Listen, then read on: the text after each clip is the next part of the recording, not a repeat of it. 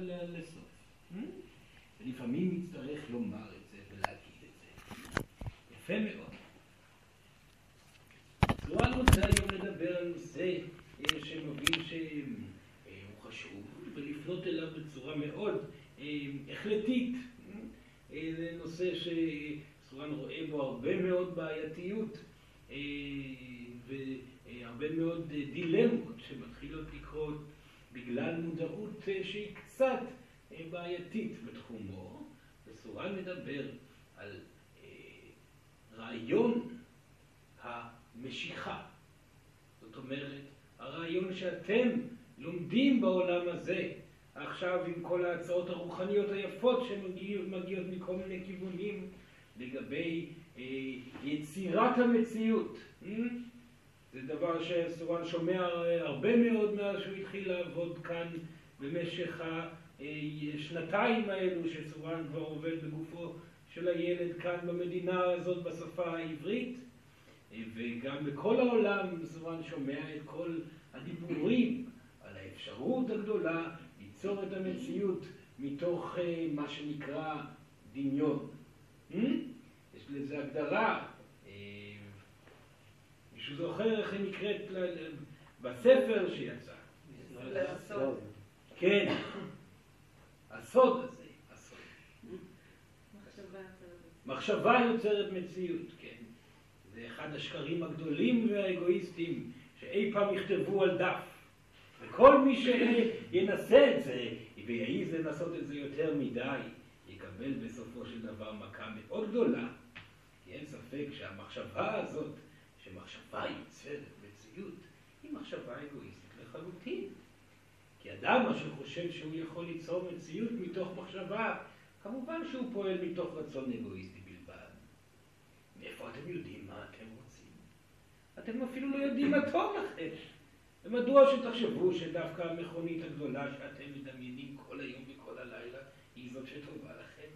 ואם המכונית הזאת בסופו של דבר לא תהיה מדויקת ואפילו תגרום חס וחלילה לתאונה, או אולי לריבים משפחתיים, ומאיפה אתם יודעים שאתם רוצים להיות מיליארדרים? אולי הדבר הזה רק יחנוק אתכם ויעשה לכם רע יותר?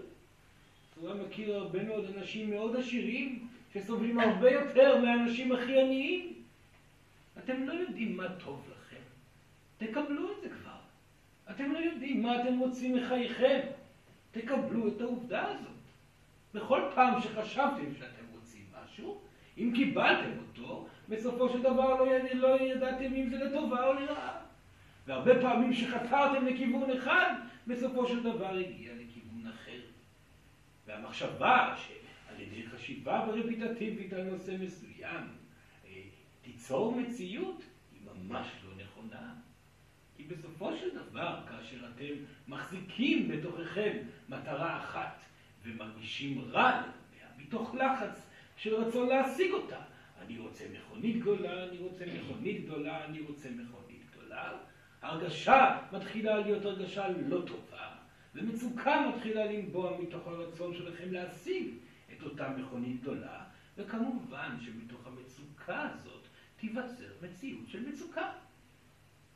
וזה אומר שאו לא תגיע המכונית הגדולה, או שתגיע המכונית הגדולה והיא תיצור מצוקה. כי מה שיוצר מציאות זה לא הדמיון שלכם. מה שיוצר מציאות זה לא בקשה רפיטטיבית כמנטרה על משהו אחד. מה שיוצר מציאות זה גם לא אה, תפילות יותר מדי, לא, זאת לא מה שייצור את המציאות. מה שיוצר את המציאות הרגש שבו אתם נמצאים. ואם אתם תהיו סובלים, תקבלו מתנות מתוך הסבל. אם אתם תהיו קשים, תקבלו מתנות מתוך הקושי. אם אתם תהיו מאושרים, תקבלו מתנות מתוך העושר. אם תהיו שמחים, תקבלו מתנות מתוך שמחה. כי הרגש יוצר מציאות, ולכן אין שום שליטה במה אתם הולכים לקבל מתוך הרגש שאתם נמצאים בו. עצם המחשבה שאתם יכולים לזמן לעצמכם דברים ידועים מראש, זאת כבר הכפשת השם. זה כבר חילול הקודש. כי כל המשחק הגדול שקיים בעולם הזה, וזאת הסיבה שאתם הגעתם הנה, זה ומתוך האפשרות ליהנות מהפתעות. העולם הזה מיוצר בשביל שאתם תהנו מהפתעות. העולם הזה מורכב על מנת זה בדיוק. אתם חשים תחושה, מקבלים מתנה. אם חשים תחושה רעה, המתנה תהיה רעה. אם חשים תחושה טובה, המתנה תהיה טובה. אך אתם לא יכולים לזמן דבר מודע, כי הכל משתנה. אתם כבר למדתם בחייכם בצורה מדבר פה, כמעט על כולם, שאין לכם שליטה על חייכם. אתם לא יודעים מה יגיע, מה יגיע עם העתיד, ואם אתם בטוחים במשהו, כנראה הוא יתבטל בעתיד. העולם הזה הוא הפכפך מאוד, אך רק דבר אחד צורה אתם תרגישו בטוב, המתנות שתקבלו יהיו בטוב. אם תרגישו ברע, הדברים יהיו ברע. לכן האינטראקציה היומיומית עם היקום לא צריכה להיות סביב מטרה, או סביב גורם אחד שאתם חושבים שיביא לכם את האושר, אלא סביב המחשבה מה יגרום לכם לאושר ביומיום ברגע הקיים. איך אני יכול להיות מאושר? כי עם האושר יגיעו כל המתנות שאותם אני באמת רוצה. עם האושר יגיע גם אהבה, ועם האושר תגיע גם הצלחה. זה בהכרח נכון. ובמקום שיש בו לא אושר, אלא פחד, כי סורן יכול לסווג את הרגשות לשתי חלקים עיקריים, אושר ופחד, וכל אחד מהם מבטל את השני. בסורן נדבר על זה עוד מעט במרחב הרבה. אם אתם תהיו בתחושה של אושר, כמו שסורן אמר, המציאות פשוט תיבנה בהתאם. אתם בהחלט מושכים מציאות. הגוף האנרגטי שלכם נועד לייצר מציאות. החושים הרגשיים שלכם מייצרים את כל הכלים שיש סביבכם. את הבני אדם, את העיר שסביבכם, את המדינה ואת העולם. הרגש שלכם הוא המקור לכך. כאשר אתם חושבים על פחד, אתם יכולים להתבונן כרגש דוחה. מה הכוונה? פחד היא אנרגיה שהניתוב שלה הוא ניתוב דוחה. כאשר אדם מפחד ממשהו, בהכרח הוא לא יקבל אותו. אז אם אדם רוצה אהבה ומפחד מאהבה, כמובן שהאהבה לא תגיע. כי עצם זה שהוא מפחד, הוא דוחה את האהבה מלהגיע. ואם אדם מפחד מהצלחה, כמובן שההצלחה לא תגיע. כי עצם זה שהוא מפחד מהצלחה, הדבר הזה מונע את הגעת ההצלחה. רגש הפחד הוא רגש דוחה, בעוד רגש העושר הוא רגש מושך. כאשר אתם מרגישים שלווה מול הדבר שאותו אתם רוצים, בהכרח הדבר יגיע. ובשביל להגיע לשלווה הזאת, עליכם לבדוק ממה אתם מפחדים בשביל, מה, מהמטרה. כאשר אתם חושבים על אהבה, אתם צריכים לחשוב למה ומדוע אתם מפחדים מהאהבה, ומה יש לתקן בתוככם, רגשית, על מנת שהאהבה תגיע. הרגליים. כאשר אתם מפחדים מהצלחה, עליכם לבדוק מדוע ולהתמודד עם הפחד עצמו על מנת שההצלחה תגיע. אך טעות תהיה אם אתם חושבים שאתם יכולים לתכנן את ההצלחה או את האהבה. זאת תהיה טעות מאוד גדולה לחשוב שאתם יכולים לדמיין את אהבת חייכם וליצור אותה בעזרת הדמיון, ומושלמת כך היא תהיה. זאת טעות, אתם לא יכולים לדמיין שום דבר. הדמיון הוא כלי להתמודדות, הוא לא כלי ליצירה. וזאת היא הבעיה הבסיסית. אנשים חשבו שאם הם ידמיינו דברים טובים, הדברים הטובים יגיעו. אנשים גם חשבו שאם הם ידמיינו דברים רעים, הדברים הרעים יגיעו. זה לא נכון. הדמיון לא יוצר מציאות. הדמיון הוא כלי בשבילכם להתמודדות. בצורה אני אסביר על זה בהמשך יותר. אפשר לשאול משהו? כן. בנוגע לפחד, יש את העניין הזה גם שדווקא אשר יגור לי, כאילו מה שבן אדם מפחד זה בדיוק מה שקורה לו. אנשים שפוחדים לחלות במחלה מסוימת, הם בדיוק מקבלים את המחלה הזאת. נכון, לכן יש צורך לנצח את הפחד. כן, אבל אמרת שהפחד זה אנרגיה שדוחה. כן, הפחד היא אנרגיה שדוחה דברים שאתם רוצים. זה בדיוק מה היא דוחה. היא לא דוחה דברים שאתם לא רוצים. וכאן סורה מדבר על דברים שאתם רוצים. הרי כל ההיגיון של אותו סוד זה להביא דברים שאתם רוצים אל חייכם. וזאתי הבעיה. אנש, אנשים מדמיינים שהם רוצים דבר כל כך הרבה זמן, ובסופו של דבר הם יוצרים מציאות הפוכה, כי הם כל כך תלויים ומפוחדים. הם כל כך רוצים בדבר שהם לא רואים שום סיבה אחרת לחיות. באותו רגע הדבר בורח. האם לא שמתם לב שכאשר אתם רוצים משהו, הדבר נמנע מכם? וכאשר אתם מרפים ממנו כי אתם מתעסקים בדבר אחר, לפתע הוא מופיע בחייכם. זאתי הדרך שבה אתם עובדים. כאשר אתם מרגישים שלווה לגבי משהו, אם לדוגמה הנחתם אותו והתחלתם להתעסק בדבר אחר, באותו רגע אתם פותחים חלון ודלת לדבר להגיע אל חייכם. לכן, עליכם לחשוב איך לפתוח את החלון, ולא להתעסק יותר מדי במטרה, או כן להתעסק בה בדבר שלכם בצורה שלווה. ישנם שני דרכים לקבל את הדבר, או לחוש שלווה בזמן שאתם פוסעים לעבר הדבר, או להניח לו לחלוטין. הרפאיה מלאה תמיד תגרום לו להגיע, ולפעמים גם עשייה וחתירה לעברו מתוך הרפאיה, גם היא תגרום לו להגיע. אך אם אתם במצוקה, ומפחדים, ומייחלים, ורצים אחרי המטרה שוב ושוב ושוב, הדבר יתרחק מתוך הרגש שבו אתם נמצאים. לכן, כאשר יש מטרה ברורה מול עיניכם, סורן מבקש מכם להוריד את המצוקה, להוריד את הפחד. כי אם דבר לא הגיע אל חייכם, כנראה אתם מפחדים, כנראה אתם במצוקה מסוימת בעצם המטרה. אם זה יותר מדי התעסקות במטרה, או שאתם פשוט לא זיהיתם מהו הפחד שמונע מכם את המטרה הספציפית. וכאשר סורן מדבר על מטרה, שתי מטרות עיקריות, והן היחידות שרלוונטיות לדיבור. מטרה אחת היא הייעוד, כי לכל אחד מכם יש ייעוד להקשיב, וזאתי האמת. המטרה השנייה היא אהבה, כי לכל אחד מכם יש אהבה לקבל, וגם זאתי האמת. וזה 50 אחוז ו-50 אחוז. אדם לא יכול לחיות בלבד מתוך ייעוד, ולא יכול לחיות בלבד מתוך אהבה. אם בן אדם חסר לו דבר אחד מתוך השניים, הוא ירגיש מצוקה, והמצוקה תיצור מציאות. עליכם להתמודד עם האמת הזאת. אתם אנשים שזקוקים לעשייה וזקוקים לאהבה. ואם אתם תניחו בצד את המידע הזה, אתם בצורה כזאת או אחרת תרגישו רע, והרגש הרע ייצור מציאות, כי רגש יוצר מציאות. לכן, אתם חייבים להתמודד עם המטרות הללו. לא לנסות לדמיין את הייעוד שלכם. כי הייעוד שלכם הוא לא בידיים שלכם, הוא נכתב על ידי האלוהים. ולא לנסות לדמיין את האהבה שלכם, כי אתם לא יודעים איך היא תיראה ומה היא תגיע ומה יהיה התוכן שלה. כאשר אתם תהיו שלווים עם קבלת האהבה, תגיע אהבה. וכאשר אתם תהיו שלווים עם קבלת הייעוד, יגיע גם כן הייעוד. השאלה היא, איך להיות שלווים לכיוון הזה בדיוק? עליכם לזהות מהו הפחד שלכם.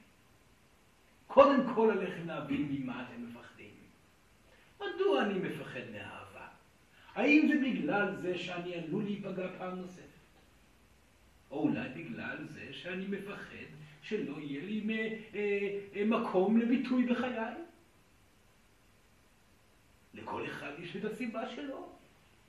ואם אתם מפחדים מאהבה, עליכם לבדוק מה הסיבה. מדוע אני מפחד מהצלחה? האם זה בגלל האחריות שתהיה עליי, שלא תיתן לי מקום לנשימה ולמחיה?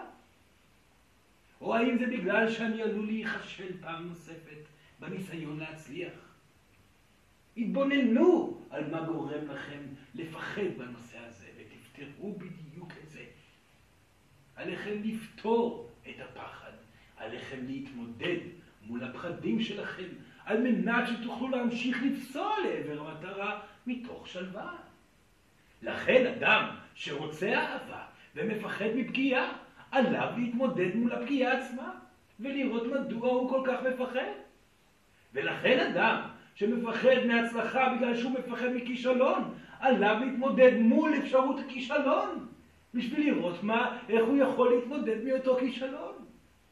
כאשר אדם יודע איך הוא מתמודד מול פחד, הפחד נעלם. אתם רק צריכים לדעת איך להתמודד מול הפחד בשביל שהפחד ייעלם. וכאשר הפחד נעלם, האנרגיה משתנה. הגעתם לאנרגיית משיכה במקום אנרגיית דחייה. עליכם ללמוד איך להתמודד עם הפחד עצמו, ולא להמשיך במנטרה של להגיד אני רוצה אהבה, ואני רוצה שהיא תהיה יפה, ואני רוצה כך וכך וכך וכך שהיא תיראה. זה לא מה שייצור מציאות, לא, אלא ההרגשה הטובה שלא תהיה כוללת פחד בתוך הנושא עצמו. אדם שמפחד מזוגיות בגלל שהוא עלול להיפגע בה, לא תהיה לו זוגיות. אדם שמפחד מהצלחה כי הוא עלול להיכשל פעם נוספת, לא יהיה לו הצלחה. ואלו הם רק דוגמאות, כל אדם יש לו פחד אחר. לכן אתם, עליכם בתור אנשים שרוצים לחיות באושר בעולם הזה, עליכם לבדוק מהו הפחד בכל נושא ולפתור אותו. אבל השאלה היא איך. והתשובה פה היא ברורה. בשביל לפתור פחד, עליכם להתמודד מולו. איך עושים את זה? זה חייב להיות אקטיבי, כן. אם אדם מפחד מאהבה, עליו לפסוע לעבר האהבה ולהתמודד עם הפחד המודע שיש בתוכו. עליו להכיר אנשים, לפגוש אותם, כמו שאתם אומרים, לצאת איתם, לבלות איתם, ולבדוק מדוע יש מועקה בפנים. ולשאול כל פעם מחדש איך אני יכול לפתור את המועקה הזאת. ואם אדם רוצה בהצלחה, עליו להתקדם לעבר ההצלחה, ולהרגיש כל הזמן בתוכו האם ישנה מועקה עכשיו או לא. ואלו כמובן שתי דוגמאות בסיסיות. הבעיה היא שהפחדים לפעמים הם לא ריאליים. ישנם פחדים בתוככם שכבר נמצאים בתוככם מגלגולים שלמים. אתם מפחדים לא רק מהגלגול הזה, חוויתם פגיעות גם בגלגולים אחרים. וישנם פחדים שלא קשורים למציאות הזאת. לדוגמה, מדוע אני כל הזמן מפחד מפגיעות? מדוע אני כל הזמן חושש לתת מעצמי ולהיפתח עד הסוף? הרי לא נפגעתי כל כך בחיי, אך עדיין אני מפחד. מדוע אני מפחד מאחריות? מהצלחה, מהאחריות שבהצלחה. הרי לא ניסיתי את זה מעולם. וזה שאני אנסה להצליח לא בהכרח יפתור את הפחד מההצלחה. אלו הם זיכרונות מגלגולים קודמים. וגלגולים קודמים, ילדים כבר לא קיימים פה היום. אתם יכולים ליצור אותם בדמיון שלכם, אך הם לא בהכרח רלוונטיים. לכן סורן לא רואה סיבה יותר מדי גדולה לחתור לעבר גלגולים קודמים. הפתרון לא יימצא בהם. הוא יימצא בדמיון שלכם. והנה הגענו לנושא של היום. מדוע יש לכם דמיון? הדמיון שלכם הוא כלי נפלא ליצירה. הוא כלי נפלא לחוויה. אתם נהנים מאוד מגיל מאוד צעיר לפרוח ולברוח עם הדמיון שלכם לעולמות אחרים. כי שם אתם חווים שלווה, שאתם לא חווים פה בעולם הזה. הדמיון שלכם הוא כלי מצוין בשביל ליהנות. אבל אתם שכחתם את האמת בעולם הזה. ישנם רבים רבים מהאנשים שנהנים עם הדמיון שלהם ובחיים הם סובלים. בעוד שהמטרה העיקרית של הדמיון שלכם היא בשביל שאתם תוכלו לסבול. ואת זה אתם ודאי לא מבינים. ולכן סורה נמצא פה היום, בשביל להסביר לכם למה אלוהים נתנה לכם את הדמיון שלכם. כאשר אתם מדמיינים את הסבל שלכם, חווים אותו בתוככם, מלפני שהוא קורה במציאות, ויותר מכך, גם פותרים את הבעיה באותו מסע מדומיין. אתם מונעים את הסבל במציאות עצמה. אלוהים נתנה לכם את הדמיון, לא בשביל שזה יהיה מפלט העושר היחיד שלכם. אלוהים נתנה לכם את הדמיון בשביל שזה יהיה מפלט הסבל היחיד שלכם. ואת העושר אתם תחיו בעולם הזה. ואיך עושים את זה? מדמיינים את הדברים הכי גרועים שאתם יכולים לדמיין. אך הנה מגיע הסוד. הרי דמיון יוצר מציאות. אם מדמיין שיקרה כך וכך וכך, זה יקרה. זה שקר. לא דמיון יוצר מציאות, רגש יוצר מציאות. וזאת תהיה טעות מאוד גדולה אם אתם ילדים תתחילו לדמיין את הפחד כל היום וכל הלילה. זה לא מה שצורה מבקש. צורה מבקש שאתם תעיזו לדמיין את הפחד עד סופו, ולאחר שהגעתם לסופו, תדמיינו גם את ההתמודדות מול אותו פחד. וכאשר אתם תדמיינו את ההתמודדות מול אותו פחד, הפחד ייעלם לכם בחיים עצמם. כי אם אתם יודעים איך להתמודד מול פחד, הוא לא מונע מכם לקבל את מה שאתם רוצים באמת. אסורה ניתן דוגמה, כי הוא מרגיש שאתם קצת נבוכים מול כל הדברים הללו. מאוד פשוט. לא, בינתיים זה בסדר, תודה. בואו נאמר עכשיו, ואתם רוצים באהבה, אך יש בכם פחד מאוד גדול להיפגע מאהבה. אם כך, בואו ניקח את הדמיון, הכלי החשוב ביותר שאלוהים נתן לנו להתמודדות מול פחד, וניפגע כמו שלא נפגענו מעולם. נתאהב באישה שאותה אתם רוצים, או בגבר. התאהבות מלאה. תדמיינו את הנסיקה למעלה עם הבן זוג החדש. תדמיינו את האפשרויות הגדולות של האהבה, ולפתע אתם נעזבים. לפתע אתם ננטשים. אתם לא סובלים את עצמכם. עוד פעם הגעתם למקום הגרוע והנורא הזה. אתם נופלים על הרצפה ובוכים ובוכים ובוכים. כי החיים הם קשים, ואתם סובלים מכל שנייה בחיים הללו. תדמיינו את עצמכם בבית, סגורים, לא רוצים לדבר עם אף אחד, לא רוצים לעבוד, לא רוצים לראות אף אחד, רק רוצים לשנוא את עצמכם ואת אלוהים. לכעוס על הבן אדם. זה נקרא דיכאון, זה נקרא כאב של נטישה. וכל אחד מרגיש את הכאב הזה. גם האנשים שעדיין, שכבר נמצאים במערכת זוגית. גם אתם מפחדים מנטישה. אם אתם מפחדים מנטישה, זה בסופו של דבר יוביל ויאפשר את הנטישה הזאת. לכן אדם שמפחד מנטישה יותר מדי לא מוצא זוגיות וננטש כל פעם מחדש. עליו לנצח ואת זה עושים בעזרת הדמיון. כי לאחר שאתם תבכו ותסבלו כמה ימים, כמה שבועות, אפשר גם כמה חודשים,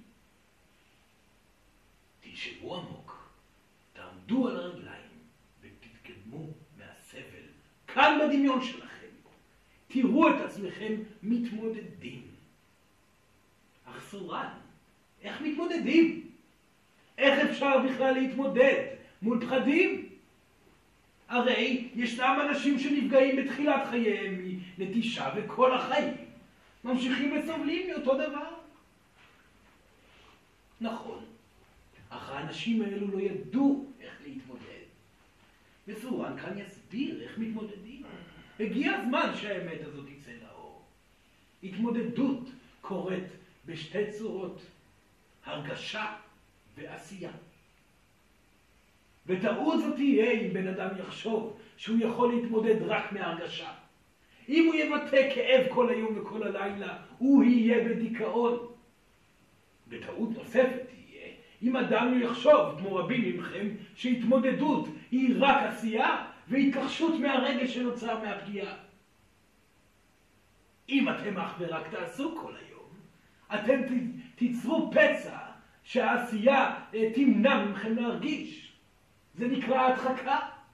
והדחקה היא פצע שנשאר כל החיים. לכן, מה עליכם לעשות? לא אך ורק הרגשה, הרגשה, הרגשה, ולא אך ורק עשייה, עשייה, עשייה.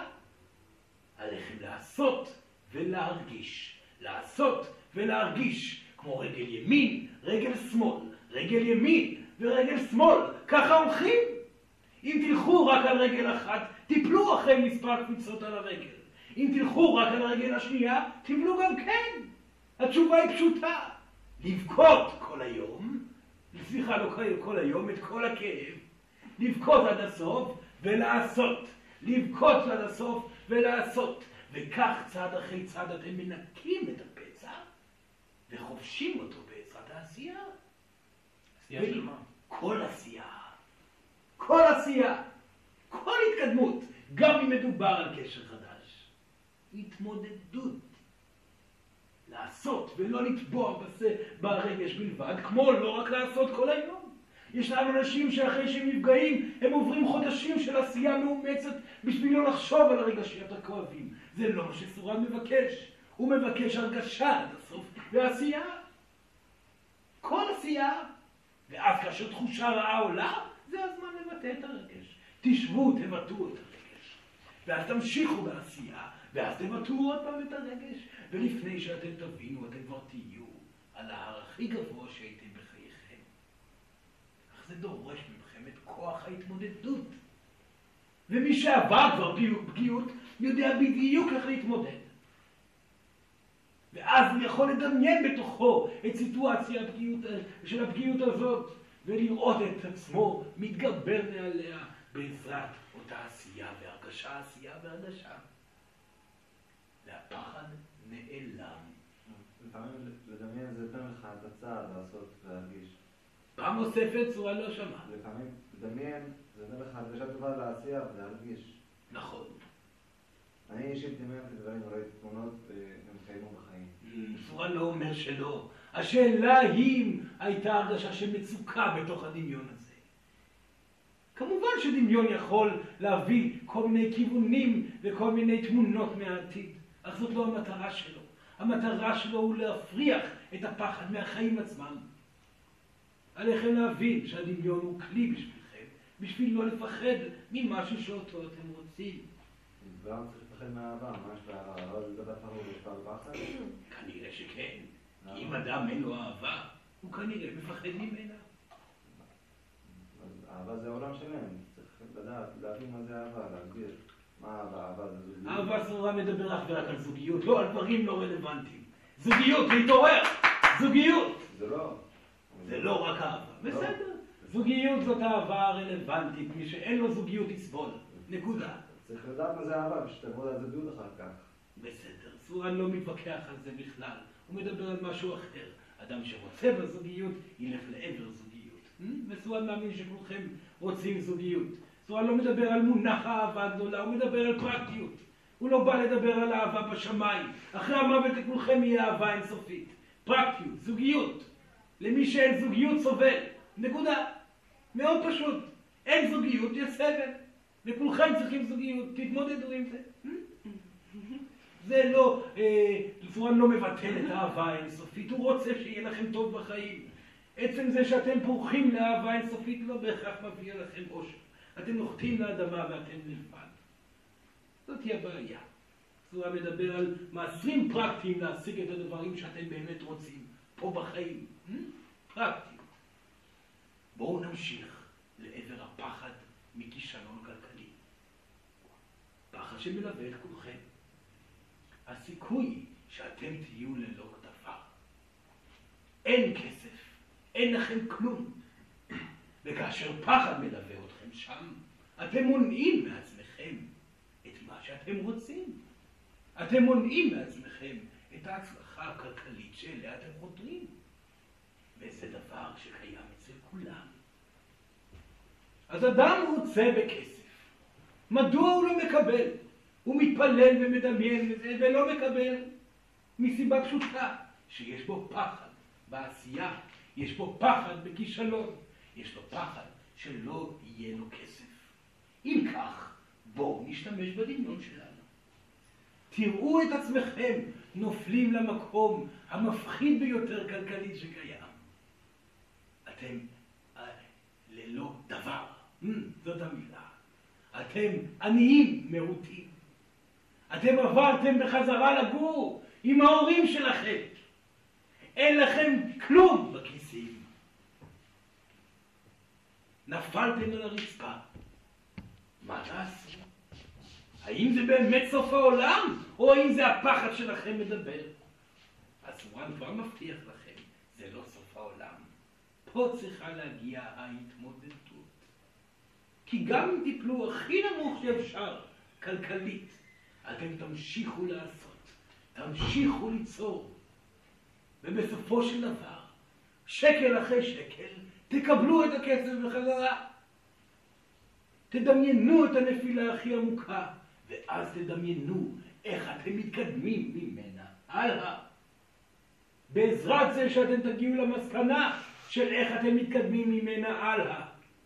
לא תפחדו מהאפשרות להיות עניים מרודים, ותגיעו מהר מאוד למקום שאתם עומדים מול המטרה הכלכלית שלכם, ללא פחד. כי הפחד מונע מכם לקבל את מה שאתם רוצים. אל תפחדו להשתמש בדמיון בכיוון הרע שלו. הדמיון לא ייצור מציאות, אלא אם אתם תישארו בלופ בדמיון על הכאוס שבמחסור. אם כל היום וכל הלילה תדאגו לגבי הכישלון וזה שאין לכם דבר, ואני הולך לגור עם הוריי ולא יהיה לי כסף וכלום בחיי, בסופו של דבר זה יקרה. אך אם אתם תבינו שלאחר הנפילה תהיה התמודדות, מה יהיה? תבכו קצת ותעשו, תבכו קצת ותעשו.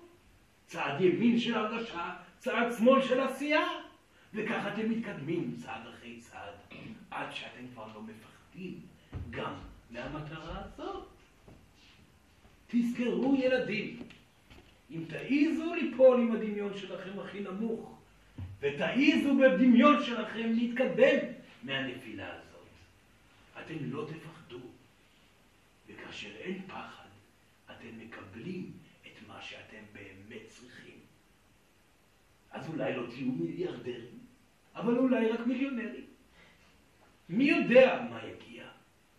אבל בשביל שזה יגיע, אסור שיהיה פחד. וכמו שאתם שמים לב, ומי שמכיר את סורן כבר יודע, סורן אין לו שום רצון לדבר יותר מדי על האינסוף. הוא מדבר על דברים פרקטיים. אתם פה בחיים עפים אל האינסוף, כאשר אתם סובלים בפרקטיות, נוחתים על הרצפה וסובלים מחייכם. סורן יכול לדבר על אהבה גבוהה, על הביחד של היקום. זאת אמת. אהבה גבוהה ביחד של היקום, זה קיים. לאחר שתמותו ותתעוררו לחיים האמיתיים, אתם תהיו ביחד איתנו בחגיגה האינסופית של היקום. אך מה עם החיים שלכם? אם לא תגיעו לאושר בחיים הללו, אתם תחזרו לגלגול נוסף. ואז לגלגול נוסף ועוד גלגול, וכולכם עשיתם את זה כבר אלפי פעמים. זאת היא האמת.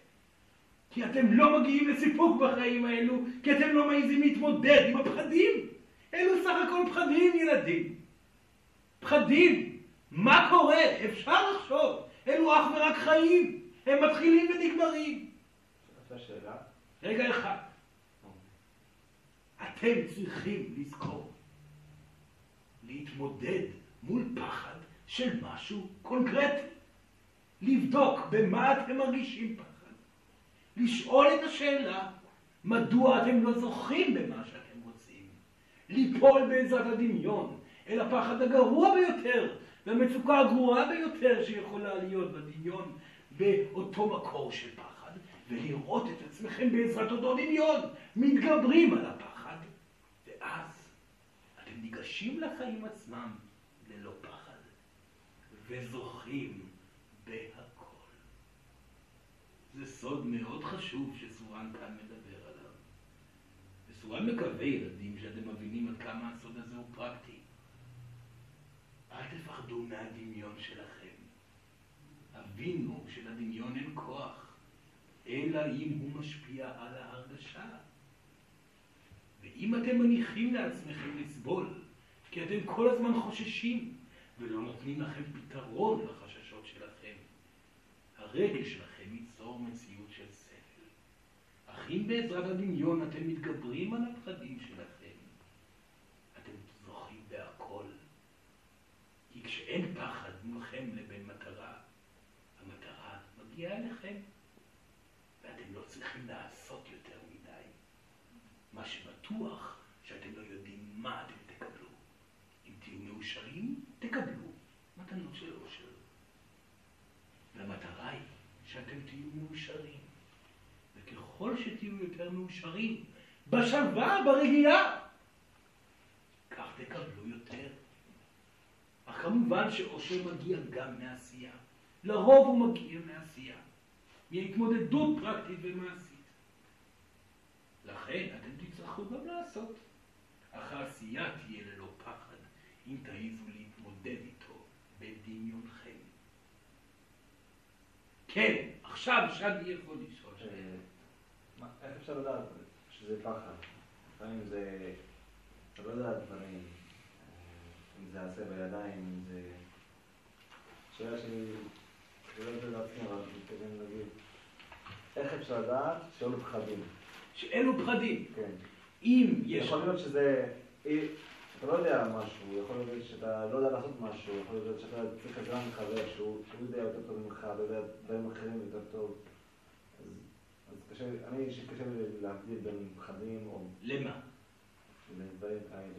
של עזרה, של לא- רצון. שאני לא יודע אותם, צריך, כן, צריך עזרה. שאני לא הוא. מדבר על ביטחון בלעשות מעשה מסוים. כן, כאלה. הרבה פעמים אתם תצטרכו עזרה מחבר בשביל לעשות את אותו מעשה. השאלה איך אפשר לדעת אם זה פחדים, או להבדילם בין פחדים או לא פחדים. קודם כל שינסה לפתור אותם בעזרת החברים. ואז יבדוק אם ישנו עדיין פחד. אם יש פחד, שיבדוק למה הפחד עדיין קיים, ויפתור גם אותו. צריך לפתור את הפחדים אחד-אחד בשביל לסווג אותם, ואז אפשר למצוא את המקום הנכון מול המטרה. Hmm? זה משהו מאוד פרקטי. שיבקש עזרה מחבר, ויבדוק אם הפחד חולף. אם לא, שיתמודד עוד ועוד מול הפחד, עד שהפחד יעבור. אדם שמפחד לדבר מול קהל, יצטרך לשאול וללמוד איך לדבר מול קהל דבר ראשון, ואז יעלה על במה וידבר מול קהל שוב ושוב ושוב. עד שהוא כבר לא יפחד. והאדם שהכי טוב בלדבר מול קהל, הוא זה שלא מפחד מהקהל. שמוצא את הרגשת השלווה מול הקהל. שמתמודד עם הפחד, ואומר לעצמו, רגע, מדוע אני כל כך מפחד? למה אני מרגיש כל כך מאוים מהקהל? האם הם יסקלו אותי באבנים? האם אני אשאר בודד ללא חברים? וגם אם כן, מה יקרה אם זה יקרה? בוא נאמר ואף אחד לא יאהב את סורן. בוא נאמר וכולכם תלכו ותגידו סורן, אמרת שטויות. סורן יבכה קצת, כן. אולי יבכה אפילו כמה שבועות. ויכעס על אלוהים ויגיד מדוע, מדוע. אך הוא ינשום נשימה עמוקה, ינער את האבק מבגדיו, וימשיך אל הצעד הבא בשביל להתמודד מול הפחד. וכאשר סורן יודע שהוא יכול להתמודד מול הפחד הזה גם בעתיד, כי הוא יודע בדמיון שלו הוא עשה את זה, הוא לא מפחד לעמוד ולדבר מול קהל, או במקרה הזה לשבת. הוא לא יפחד לדבר מול עשרה, ולא מול עשרים, ולא מול מאה, ורק תביאו לסורן אלפים. סורן לא מפחד, אולי הילד כן מפחד, אבל סורן לא מפחד. הילד צריך לדמיין יותר קהל ולהתמודד מול זה. אבל זה לא בעיה של סורן, סורן מדבר על סורן עכשיו. היכולת שלכם להתמודד מול פחדים היא יכולת גדולה במיוחד. אך זה דורש, זה דורש פתרון, מנת שהדברים יבואו אליכם בצורה מהירה ונכונה. כן, סיוון. אמ, זה פתרון דמיוני, אבל גם חווים את הרגש בדמיון? כמובן. כמובן. חווים את הרגש ואת הפעילות. נכון, כמובן. חווים אותו, כאילו. הדמיון ישר מביא רגש. וזה היופי בו.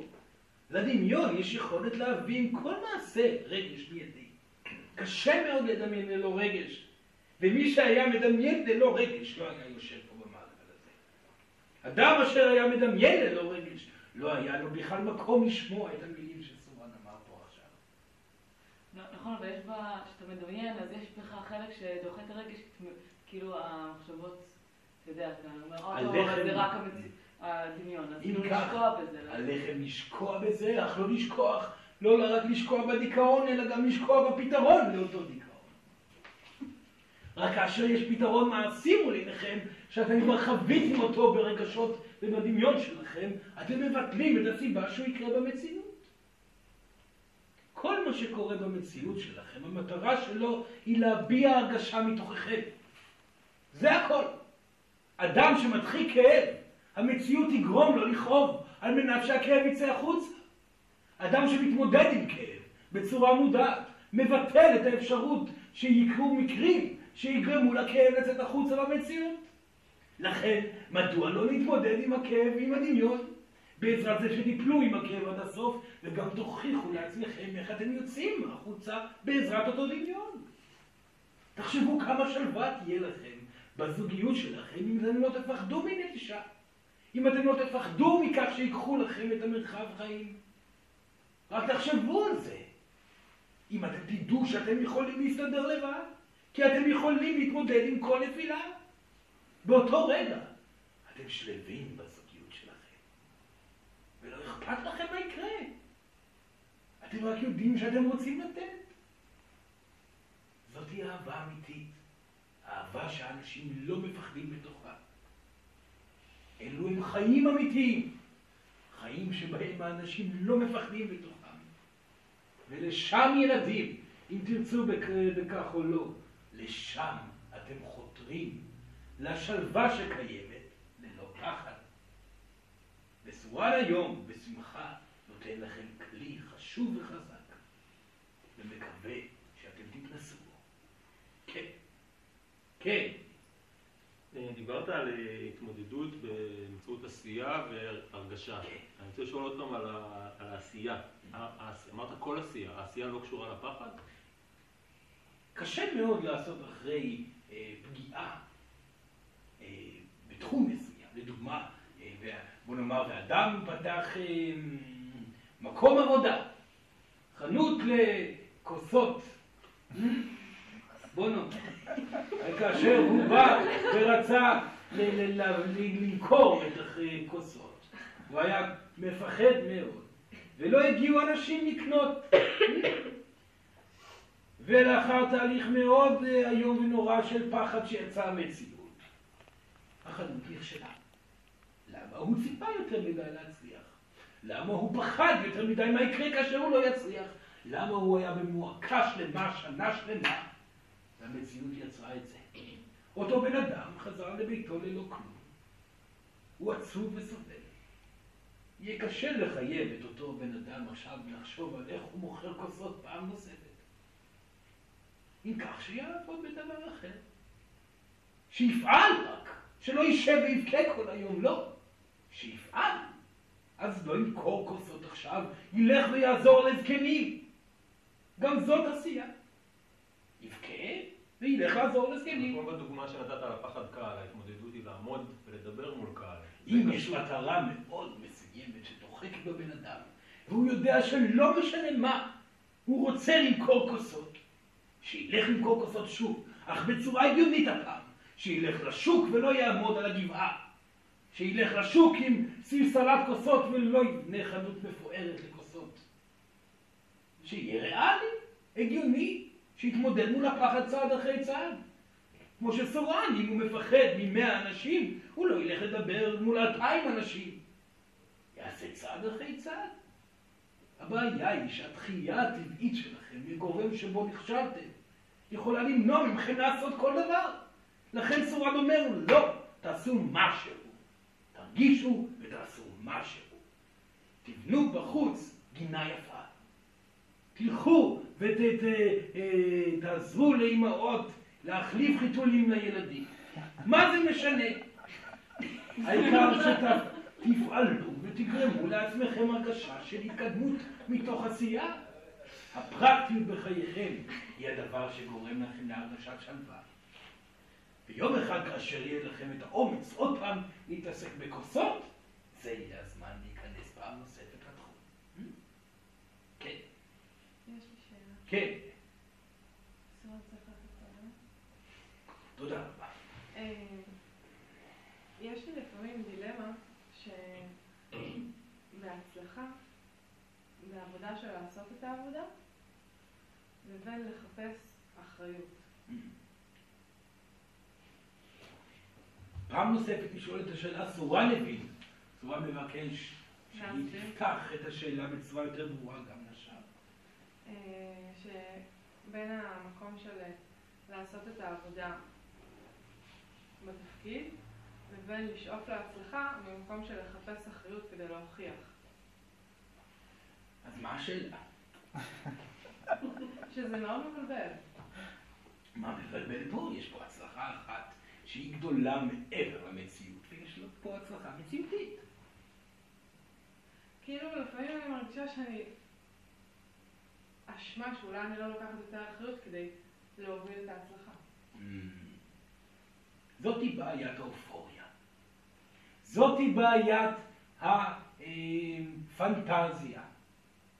אדם אשר נמצא במקום אחד ורוצה להגיע למקום אחר, אדם אשר אה, מוכר כוסות, וכל חייו הוא בעצם מתכנן את היום שבו ימכור כלי מטבח שלמים, אך הוא מוכר כוסות, זה לא יעזור לו, הוא כרגע מוכר כוסות. הוא חתם אה, אה, חוזה עם הסוחר הקרוב לעיר שהוא מייבא כוסות בלבד.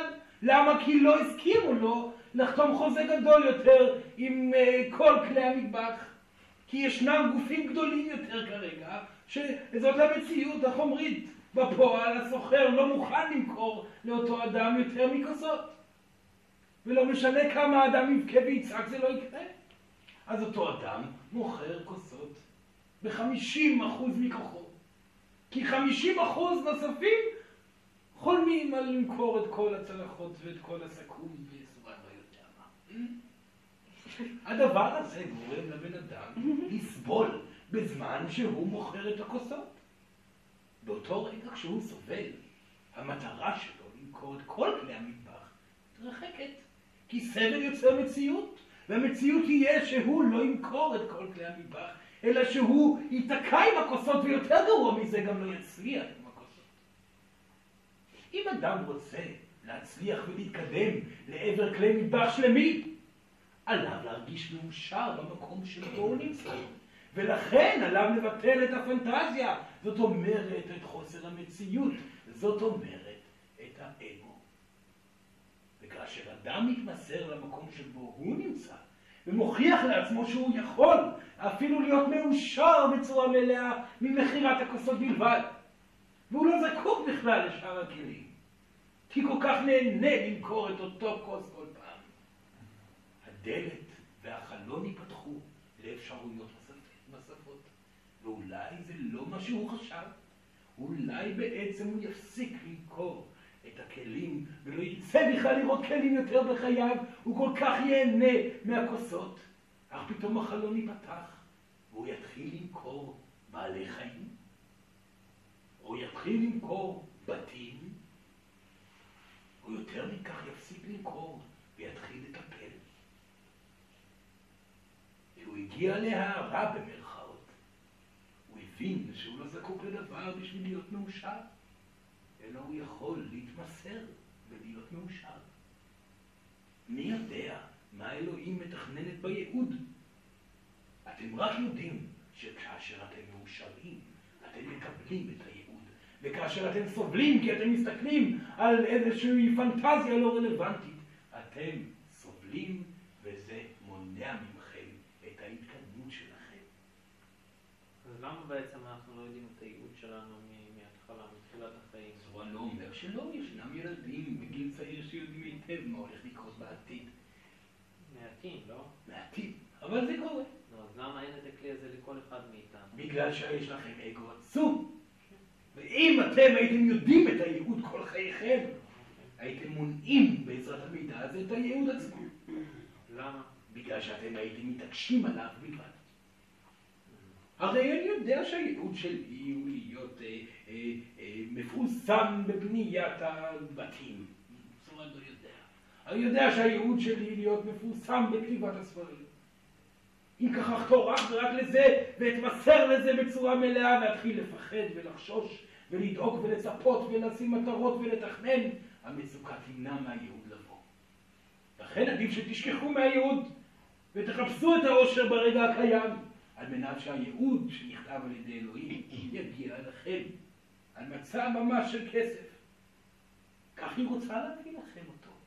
אך אתם, בגלל שאתם כל הזמן מתכננים ונתקעים בקירות התכנון והפחד והמצוקה, מונעים מהייעוד. יש שאלה. כן, כנראה זו אותה שאלה. אתה יכול להסביר, אתה אומר ש- שאנחנו צריכים להרגיש את האושר ברגע הקיים ולעבוד על זה. אבל נגיד אנחנו מגיעים למצב הזה, מרגישים את האושר, אז מדוע אנחנו מקבלים מתנות מתוך האושר? כאילו אנחנו כבר לא צריכים אותם. נכון. אנחנו כבר מאושרים, אז למה כאילו? אנחנו כבר לא מעוניינים לקבל מתנות, לא? זה כל היופי. כי אדם שלא זקוק לדבר, מקבל הכל. זה כל היופי בעולם הזה. אבל לא, לא צריך את זה. נכון, כאשר אדם לא צריך כלום, הוא מקבל הכל. כאשר אדם לא זקוק לשום דבר, הוא לא מפחד כי הוא לא רוצה להגיע לדבר מסוים. באותו רגע כאשר אין לו פחדים מכל צדדי גופו האנרגטי, הוא כמגנט אנרגטי שמושך אליו את כל הדברים היפים שיכולים להביא לו עוד אושר. אושר מוביל לעוד אושר. כאשר אתם רוצים משהו עוד ועוד ועוד, אתם מונעים ממנו להגיע. איך הבן אדם הזה כל כך מצליח? הוא לא רוצה בזה בכלל. בגלל זה הוא מצליח. איך הבן אדם הזה כל כך מצליח עם נשים? הוא לא מעניין אותו בכלל. בגלל זה הוא מצליח. הוא לא מפחד, לא אכפת לו. מאוד פשוט. אך מאוד קשה לו לפחד. כי אתם מפחדים מלהתמודד עם הפחד עצמו. כאשר תתמודדו עם הפחד, תמנעו מהפחד להיות חומה ביניכם למתנות. כאשר אתם לא זקוקים לכלום, אתם מקבלים הכל. כאשר אתם מרפים מהכל, אתם זוכים להכל. המשפט שסורן חוזר עליו הוא לא סתם מנטרה. זאת, זה הסוד של עצם הקיום שלכם. זה הבסיס לכל ההוויה. תרפו מהכל, תזכו תפחדו מדבר, תזכו בהכל, לא תצטרכו דבר, בהכרח תקבלו הכל. מאוד פשוט. אך בשביל זה עליכם לזכור שאלו הם רק חיים. זה הבסיס, זה רק חיים. אתם יוצרים לעצמכם משחק.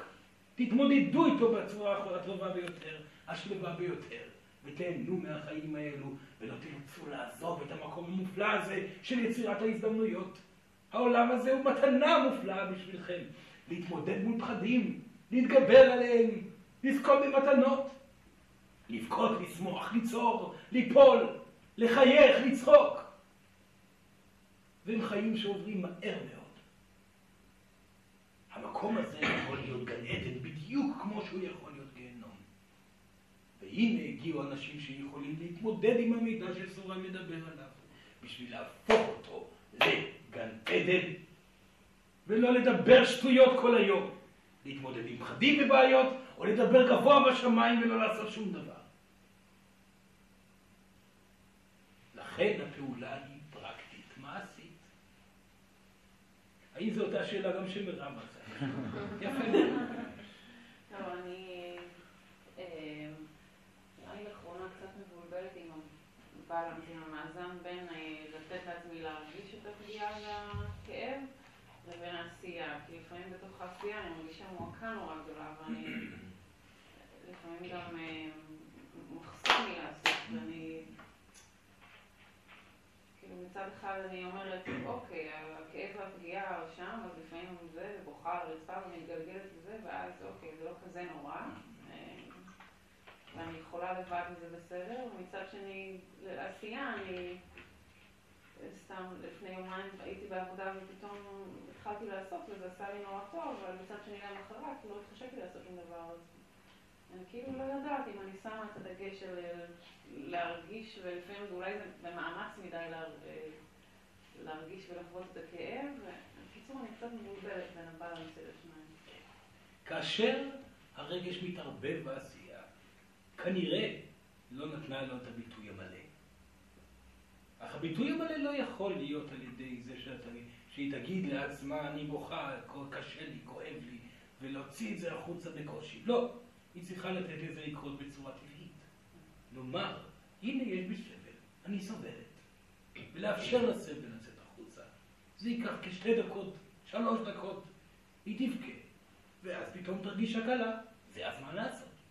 תעשה, תעשה, תעשה, ובאמצע עבודתה תרגיש מועקה. אם יש לה זמן כרגע, היא תעצור את העבודה לכמה דקות, שתיים שלוש דקות, תביע את הסבל. אם אין זמן, תמתין עד סוף העבודה, תביע את הסבל. התרוקנה מהסבל, זה הזמן לעשות. הרגשת השלווה היא מחפשת. ואם יש מצוקה בזמן העבודה, יש צורך לביטוי. אם יש הרגשה של יותר מדי התעסקות בסבל, זה הזמן לעשות. היא צריכה לחוש את. לא להסתכל על זה בצורה שכלתנית, אלא לחוש מהי הבעיה הרלוונטית עכשיו, ומה הדבר המעשי עכשיו. כל פעם לנוע מפה לפה, בעזרת התחושה שלה. ואם היא מרגישה שהיא נאטמת מהרגש, זה הזמן לגרום לו לכאוב בכוונה. מספיק שתיקח תמונה, וזה יקרה לבד. Mm?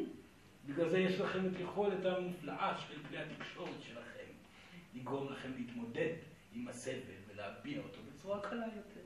תחשבו מה אנשים לפני אלף שנה היו צריכים לעשות בשביל לסבול כאשר אהובם עזב אותם והלך לעיר אחרת. היה קשה הרבה יותר. היום אתם לוחצים על כפתור והתמונה עולה מול עיניכם. יותר מכך אתם יודעים מה הוא עשה היום ומחר. כן.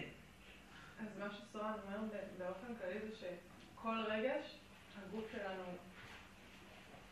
לא צריך לשמור, פשוט צריך להביע אותו, להוציא אותו החוצה. נכון. כל רגש. כל רגש. הגוף שלכם לא מיועד להכיל רגשות, הוא מיועד להעביר אותו דרכו. להעביר אותם דרכו. הגוף שלכם הוא צינור, הוא לא בקבוק. הגוף שלכם צריך להעביר את הרגש ולא להכיל אותו. כשהרגש מתיישן, הרבה יותר קשה להוציא אותו החוצה. עליכם להעביר אותו ברגע שהוא נמצא רלוונטי להעברה. Hmm? וכמה שיותר מהר, כך הוא יותר נקי. אז גברים יכולים להעביר אותו בצורה מוחלטת, אישה יכולה לעוף מצד לצד, והיא הופכת להיות אישה. החלטיות והתמודדות מול אובדן שליטה מוחלטת. Hmm? ואתם יכולים ליהנות נשים מהאובדן השליטה הזה. זה אחד המתנות הגדולות ביותר שאתם קיבלתם, לעוף מרגש לרגש. אפשר עוד שאלה? כן, כן, אחד. תוכל להגיד מילה, רק שניים, על אה, משמעות של אה, הדברים הכי הפיזיים מבחינת צבעים, חומרים, איך הם משפיעים עלינו אנרגטית? מה הכוונה? זאת אומרת, אה, קראתי דברים על ה- על האלה ואיך איך הגוף האנרגטי מגיב לצבעים שאתה לובש בחומרים, או צבעים בבית שלך וסביבך, וצמחים, וכל הדברים סביב סביב הגוף האנרגטי שלנו. כמה זה חשוב וכמה זה משפיע. כמובן שזה חשוב ומשפיע. אם אדם ילך נגד רצונו הפנימי, בסופו של דבר הוא יבנה בית אשר עשוי מפח, הדבר ישפיע עליו. אך בסופו של דבר זה תלוי ברצון הפנימי שלכם, זה תלוי ברלוונטיות. אדם יכול להיות בלתי פגיע מ- מ- גם מאוכל וגם מלבוש וגם מסביבה. אבל אם אדם מרגיש שרלוונטי לו לעצב את הבית, לאכול בצורה נכונה ולהתלבש, כנראה צריך לעשות את זה. זה מאוד תלוי בסובייקטיביות של התמודדות של אדם. כן. אפשר לשאול בעצם לגבי הדמיון והבריאות. זאת אומרת, בן אדם יכול גם להשתמש בעצם ממה שאתה אומר בדמיון שלו בשביל לדמיין אה, כל מיני מחלות, ובלי בעצם לפחד שתוך כדי הדמיון המחלות האלה יכולות אה, להגיע. אם האדם לא ימצא פתרון לבעיית המחלה בעזרת אותו דמיון, יש כאן סכנה. זה מסוכן. זה מסוכן. כי אם אדם אומר, אני מפחד מאוד ממחלה מסוימת, ורואה את עצמו נופל אל המחלה ומתמוטט, ומת, והמוות לא מביא לו נחמה, אלא עדיין גורם לו לפחד יותר ויותר גדול, עדיף שלא יעשה את זה. אם אדם מסתכל על המחלה, לדוגמה סרטן, ורואה את עצמו סובל, סובל, סובל, סובל, ומת, ומאושר מהמוות, מה אכפת לו להיות חולה? אם אדם רואה את המחלה וסובל וסובל וסובל, אך מתמודד, ויוצא מהמחלה בגלל החלטיות רגשית, מה אכפת לו להיות חולה? אדם שלא יודע להתמודד, הוא נמצא בסכנה. מול התמודדות דמיונית, מול מחלה. אדם שכן יודע להתמודד, זאת אומרת לא מפחד מהמוות, או בצורה הפוכה יודע איך להתגבר על הכאב, נמצא במקום מוגן בנושא.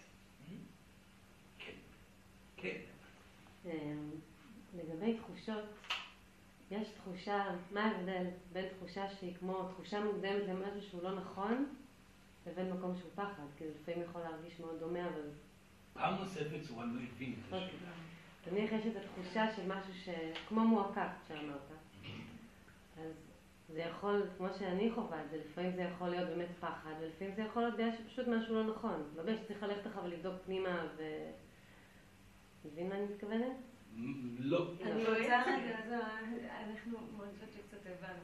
אולי, ההרגשה הזאת שלפעמים אה, אני יודעת שמשהו הולך לקרות. עכשיו, זה לא משהו שבהכרח אני רוצה או לא, אז זה משהו שאני חוששת שהוא יקרה, אבל אני מרגישה שזה מה שהולך לקרות, לא מתוך הפחד, אלא מתוך ההרגשה. תודה. זאת אומרת שלא פחד אה, מביא את זה, אלא חוסר שליטה ומציאות שנקבעת על ידי גורמים גבוהים יותר. זהו, כאילו השאלה היא בכלל להתבונן, מאיפה אני יודעת אם, אם באמת אין לי את הפחד, או שבאמת אה, פשוט ככה זה כי ככה זה. ושאני פשוט מרגישה שזה הולך לקרות, יפה כן. מאוד, זאת שאלה מאוד נשית שנשאלה פה. אף גבר לא הבין. אז מה שמח על זה, זה מעיד בדיוק.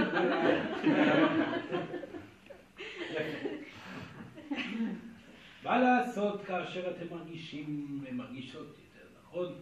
להגיד כאשר משהו לא במקום הנכון, או הולך לכיוון לא נכון, ולכן אין שליטה רגשית על כך.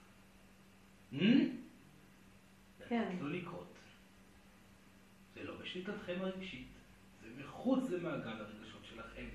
זה קורה מול עיניכם לאדם אחר. לא יעזור, מה תעשו? יכולים לתת נחמה לאותו אדם או לאותו גורם. להראות לו שאתם נמצאים בסביבה. אבל לא תוכלו להשפיע על הרגש שלו, אלא רק בעזרת הרגש הטוב שלכם. כאשר אתם תרגישו טוב מול אותו אדם או מול אותו גורם, אותו גורם ואותו אדם ישתנה, בתקווה שצורן לחלוטין, או לפעמים לא מספיק, אך עדיין זה לא בשליטתכם. Hmm? כן. אבל איך להבדיל- איך להבחין באינטואיציה? בין אינטואיציה למה? לדברים אחרים. לדמיון. איך להבחין במה זה אינטואיציה? Hmm, זאת שאלת השאלות, איך להתחיל להיות מתקשר, איך לדעת שהדבר באמת קורה, איך לדעת שהאינטואיציה שלכם נכונה. זה רק ניסיון. אדם אשר מתחיל להשתמש באינטואיציה בצורה יומיומית, אומר דברים, פועל מתוך האינטואיציה, עוזר לאחרים מתוך ומגלה מהר מאוד אם האינטואיציה היא כבר כלי אמין שאפשר לעבוד איתו, או שעדיין יש עליה, על האדם לפתח את האינטואיציה. זה דבר שאפשר ללמוד ולזכות בו רק מתוך ניסיון הנתינה. כי האינטואיציה נמצאת בשיאה בזמן הנתינה לאחר. ככל שתיתנו יותר לאחרים מתוך האינטואיציה, כך תקבלו את האישור שהאינטואיציה. תהליך.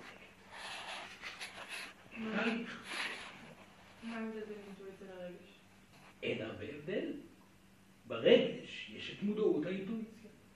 כאשר אדם מפתח את הבעתו הרגשית, הוא מפתח גם את האינטואיציה. אך האינטואיציה משמעותה נתינה. רגש זה הגל אשר האינטואיציה רוכבת עליו.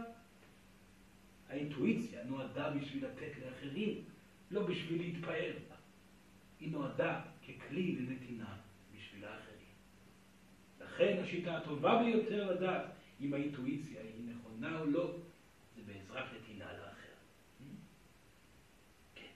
מה היית מציע למישהו שלא מצליח אה, להתמודד עם החששות בדמיון? Mm.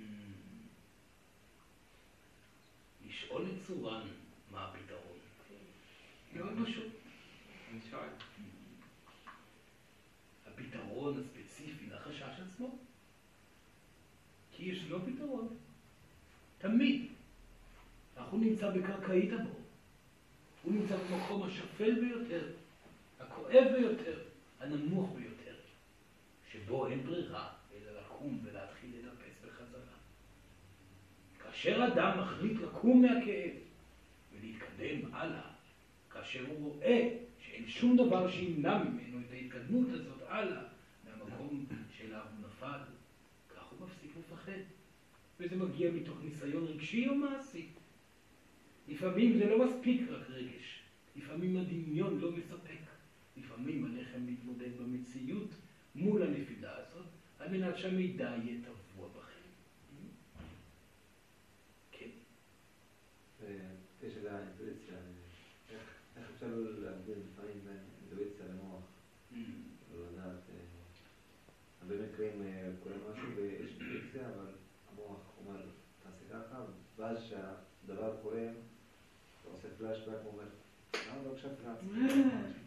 האינטואיציה תמיד תגיע ראשונה, ולא המוח. המוח יתרגם את המצב לאחר האינטואיציה. אתם צריכים להרגיש את הרגשתכם הראשונה ולפעול בה, לפני שהמוח אומר את דברו. ואם אמר כבר את דברו, המתינו לרגע לפני המעשה, ותשאלו את עצמכם מה הייתה המילה הראשונה האינטואטיבית, ותבחרו לפעול בה. מקסימום תטעו פעם אחת או פעמיים. סורן אומר שאתם לא תטעו, אך בעזרת הניסיון אתם תגבשו את אמת האינטואיציה. אוקיי, עוד שאלה עכשיו. בקשר לסבל, כי דיברת על הסבל. מה הכוונה שאתה אומר, סובלים? שאנחנו סובלים? ברור שאתם סובלים. מדברים על למה סובלים? למה סובלים? כי אתם אה, נמצאים בעולם הסבל כבר עשרות אלפי שנים. אתם רוב החיים שלכם סובלים. מעט מהזמן בחיים שלכם אתם לא סובלים. מעטים הם האנשים שאפשר להגיד, אה, שסובן יכול להגיד שהם באמת מאושרים. רובכם סובלים מבדידות, ממחסור, מפחדים, ממצוקה, מקושי. אתם כל הזמן. גם אפילו האנשים שיושבים פה. גם האנשים שיושבים פה, סבל זה מילה מאוד קשה. כן. שבבריאים הם סובלים, שאנחנו חולים במחלות קשות הם סובלים. אולי- אולי אנחנו לומדים, חווים דברים, לומדים על עצמנו דברים, אם זה נופלים פה ושם. אה. כמובן שיהיה סבל גדול יותר וקטן יותר, אך אנשים גם סובלים ללא מחלות. הסבל הוא דבר שאתם אה, מודעים אליו מאוד והתרגלתם אליו. לכן סורן מנסה להגיד כל הזמן שיש דרך אחרת, דרך עושר. ולכן הוא מנסה לכוון אתכם בצורה פרקטית לזה. אל תעלבו מזה שסורן אומר שאתם סובלים. אם אתם מתנגדים לזה, זה בדיוק האגו שלכם שמנסה למנוע את האמת. תתמודדו עם זה. אתם סובלים. אתם רוצים ביותר. לכן עליכם להתמודד עם האמת ההתחלתית. סורן כמובן מכליל. ישנם פה אנשים שסורן יודע היטב שכבר אי אפשר לקרוא להם סובלים. אבל עדיין יהיה טוב אם הם יקבלו את זה על עצמם שהם סובלים. גם האנשים המפותחים, אם הם יודו שהם סובלים, הם בהתפתחות. אם הם יגידו, אינני סובל, הכל בסדר. אין לאן להתקדם. בסבל יש הרבה. כאשר אתם לא תסבלו בכלל, אתם כבר לא תהיו פה בעולם הזה. וספרד לא סובל? לא. פשוט לא. לעומת זאת אבל, הוא סובל מאוד מאוד מאוד. כן, הסבל קיים גם לנו. והוא קיים מאוד מאוד חזק. אבל כנראה יש כלי כלי התמודדות שהם כנראה אחרים. לא רואים אותם כלים בדיוק. רק שסורן יודע איך להתמודד בהם ברגע, הוא יודע איך לפעול בהם לרגע. כי סורן לא חי, לא אכפת לו מה יהיה לו ומה לא. אם יהיה לו רכוש או לא, אהבה או לא. הכל בסדר, סורן יוצא מגופו של הילד וממשיך הלאה. אבל סבל רגשי. סבל רגשי הוא סובל הרבה מאוד. כי הוא חש את כולכם. וכאשר אתם סובלים, הוא חש את זה מיד. הוא חש אלפי אנשים שסובלים ברגע אחד. אך הרגע הוא אחד. הוא סובל עד הסוף, מביע את ההרגשה עד הסוף, מוציא אותה החוצה עד הסוף, וממשיך בעשייה המבורכת שניתן לעשות. עוזר ונותן לאחרים, כי זה מה שגורם לו לאושר. אז הוא סובל, וממשיך ועושה. ההבדל היחידי זה כמות הזמן בסבל, וכמות הזמן בנתינה. סובל סובל מאוד מאוד במאיות השנייה, בעוד אתם סובלים פחות במשך כל החיים. אז סובל למאיות השנייה וממשיך בעשייה, בעוד אתם מערבבים את העשייה עם הסבל ולפעמים גלגולים שלמים. לכן סורן מנסה להדק לכם את הסבל לגושים קטנים יותר, ולאט לאט אתם תצליחו להתמודד איתו בקלילות יותר גדולה, ותהיו עסוקים באושר יותר ויותר. הסבל לא נעלם, הוא חלק מהאלוהות. המינון של בין הסבל לאושר משתנה.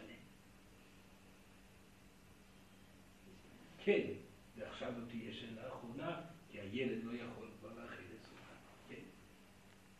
אה, זאת אומרת, אני אומר שהידע קיים בכל, בכל, תמיד היה קיים בכל, בכל המקומות. אה, ביהדות יש אה, עניין ש- שאומרים אה, מלך לעומת למך, מוח לב כליות או לב מוח כליות, שזה בעצם הפוך, השאלה אם זה סוג של אינטרפרטציה ש... הייתה קיימת, אה, אני יודעת, בזמן שזה, זאת אומרת, אם זה קיים, אם זה אמור להיות קיים בכל הדתות, אז איך זה לא קיים? זאת אומרת, זה הפוך. למה קי- לא קיים? זה קיים מאוד. כי אם, כי אומרים שמוח לב כליות זה לעומת לב מוח כליות, הפוך. המחשבה רגש. מה זאת אומרת? פעם נוספת, סורן חושב שהיא מדברת על אוכל. מוח לב כליות, כליות. מה היא מתכוונת? כליות זה סוג של מטאפורה ביהדות של כליות דתנות. אז אז אומרים מוח לב כליות, שזה אמור להיות מלך, שזה ביהדות מקדשים את זה כמשהו טוב, לעומת למך, שזה לב מוח כליות, שזה כאילו נחשב פחות טוב ביהדות. שזה הפוך. סורן עדיין לא מבין את כל ה... מהי הגישה הרגשית של בין מלך ללמך? מה היא... שהמלך אמור, ב- ביהדות הם מתכוונים שהמלך יותר טוב מהלמך. במלך המחשבות מובילות ובמלך הרגש מוביל. והם- זה יותר טוב. הם מתייחסים לזה יותר טוב, אבל אם הידע באמת היה קיים כל הזמן, אז למה האינטרפטציה הזאת אומרת שככה ולא... כן, יש הרבה מאוד אינטרפטציות שנעשו במהלך השנים על ידי אנשים מבולבלים וסובלים ואגואיסטים.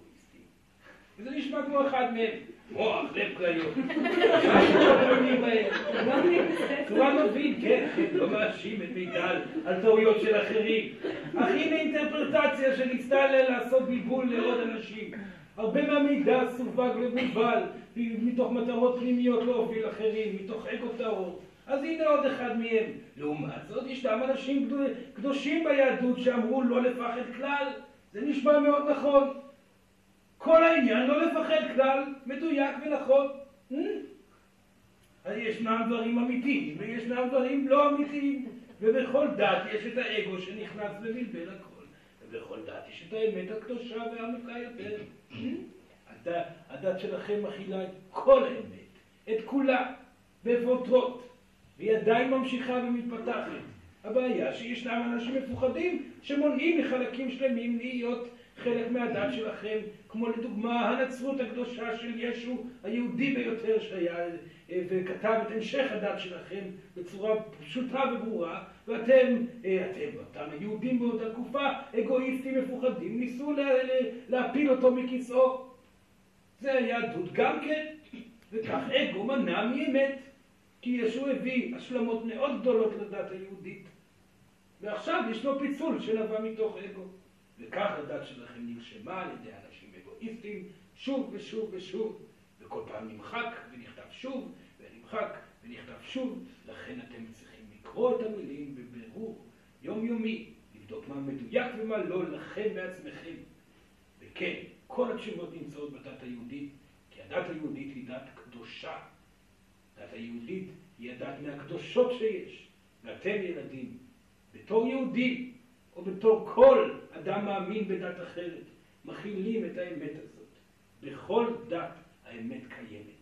השאלה כמה אנשים אגואיסטים שיחקו במילים הללו, ובדת היהודית הרבה מאוד שנים שיחקו. אך עכשיו הדברים יוצאים החוצה.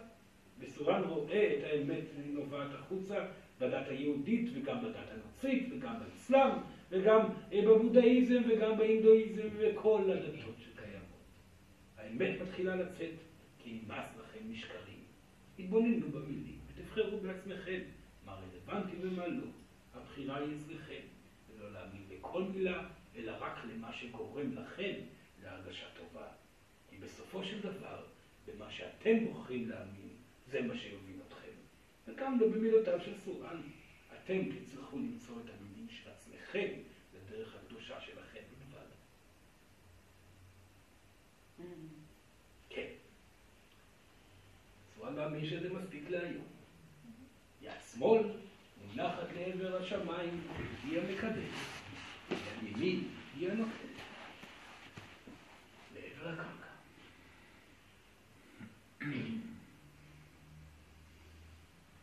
לעצום את העיניים. שלוש שאיפות עמוקות. שאיפה ראשונה. נשיפה. שאיפה שנייה. נשיפה. שאיפה שלישית. נשיפה.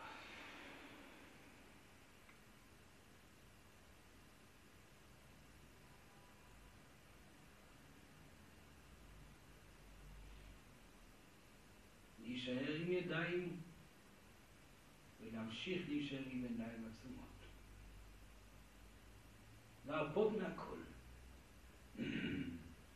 מהגוף שלכם, מהראש שחושב, מהידיים שעושות והרגליים שהולכות. הניחו לגוף שלכם להיעלם.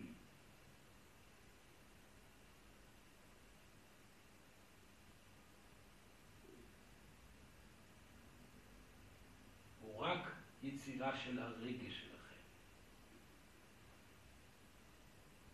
הרפו מהאנשים שסביבכם, גם הם לא קיימים. ולא החדר, הבניין, ולא העיר עם כל האנשים שבה.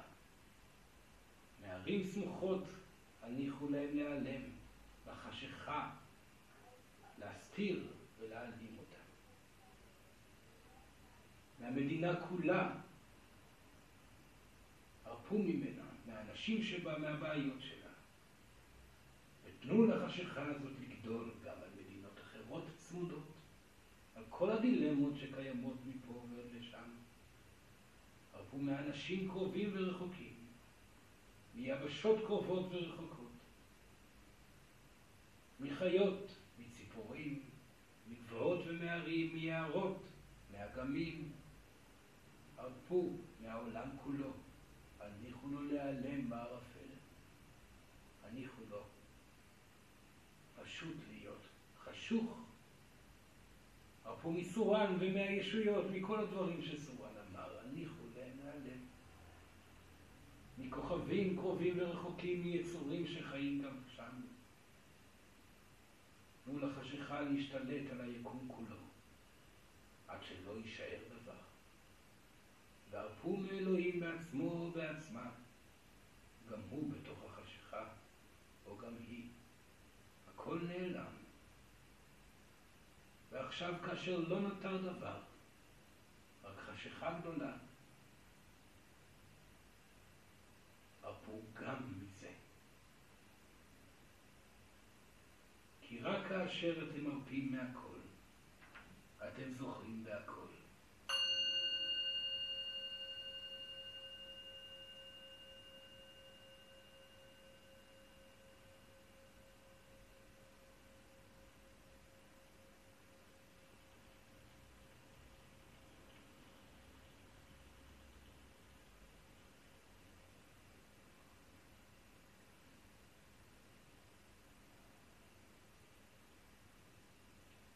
תודה רבה לכם ילדים, סורן מאוד נהנה פה היום, מאחל לכם הצלחה, ויראה אתכם בקרוב. תודה רבה.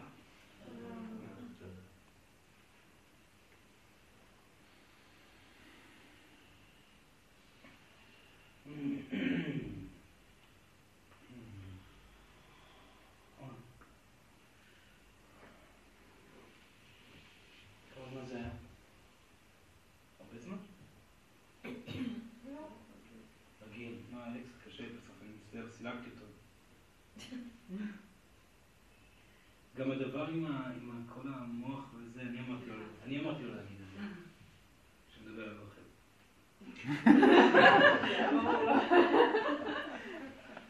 לא, אני אמרתי לו להגיד את זה, הייתי חייב להגיד לכם שזו הבדיחה שלי.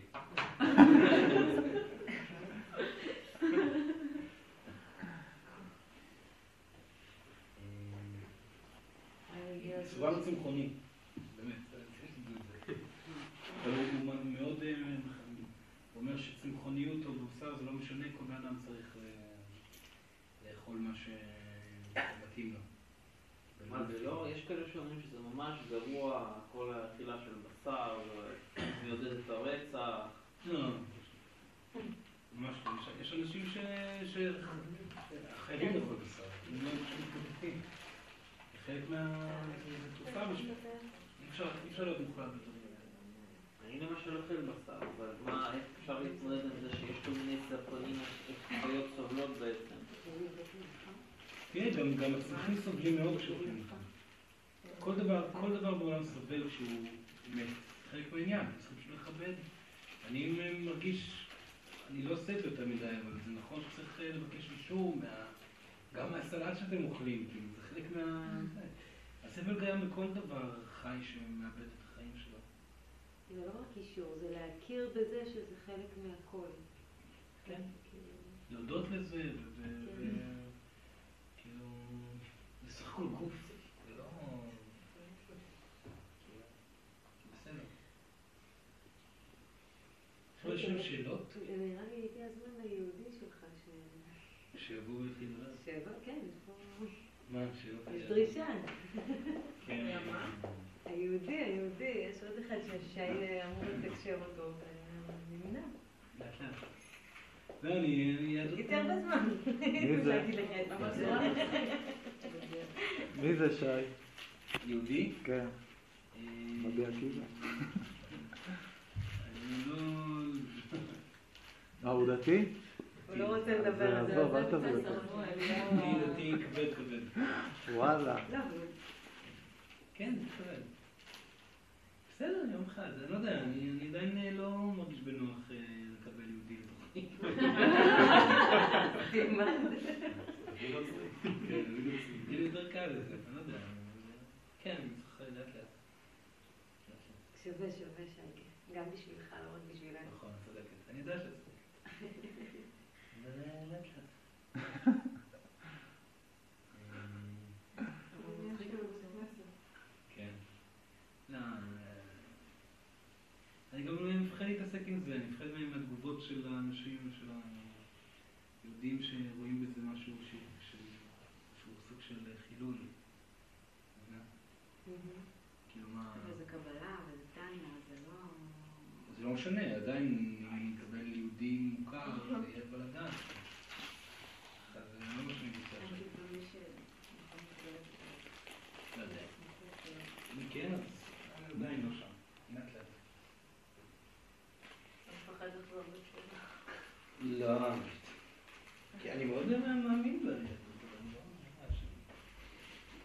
טוב חבר'ה, מה שאנחנו עושים עכשיו זה מי שרוצה לבוא לפגוש את צורן לשאלה מאוד מאוד ברורה, ספציפית, תבוא, תפגשו אותו, אני אהיה בחדר השני, ומי שרוצה את השירותים שיעשה את זה בשקט, כאילו, שיעקוף אותנו בשקט. ואני יושב שם, צורן יושב שם, לא אני, סתם. אה, סתם, זה לא מפריע, זה לא, זה בקטנה. פעם שעברה באתי אליו ככה מאחורה. אז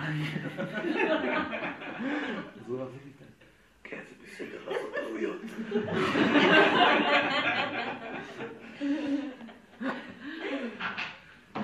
טוב, יאללה, מי מגיע ראשון? קדימה. מי בא ראשון? אני. אני אחריי. אני אחריי. אה, אין לי בתיק שיש לנו. בסדר? אתה בסדר? ורוד? זה היה קשה. כן, מה יש בתיק שלך? תעשי אותו בריא. קבלות. מה זה? מה זה? זה פירות יבשים. סבבה זה שם? ממתקים כאלה. אכלתי את זה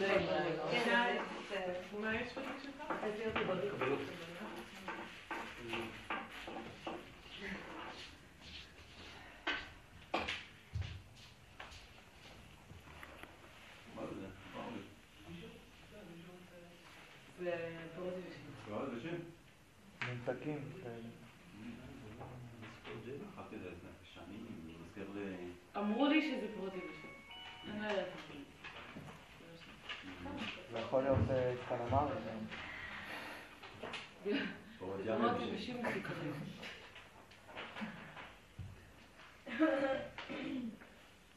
אפשר לכבות.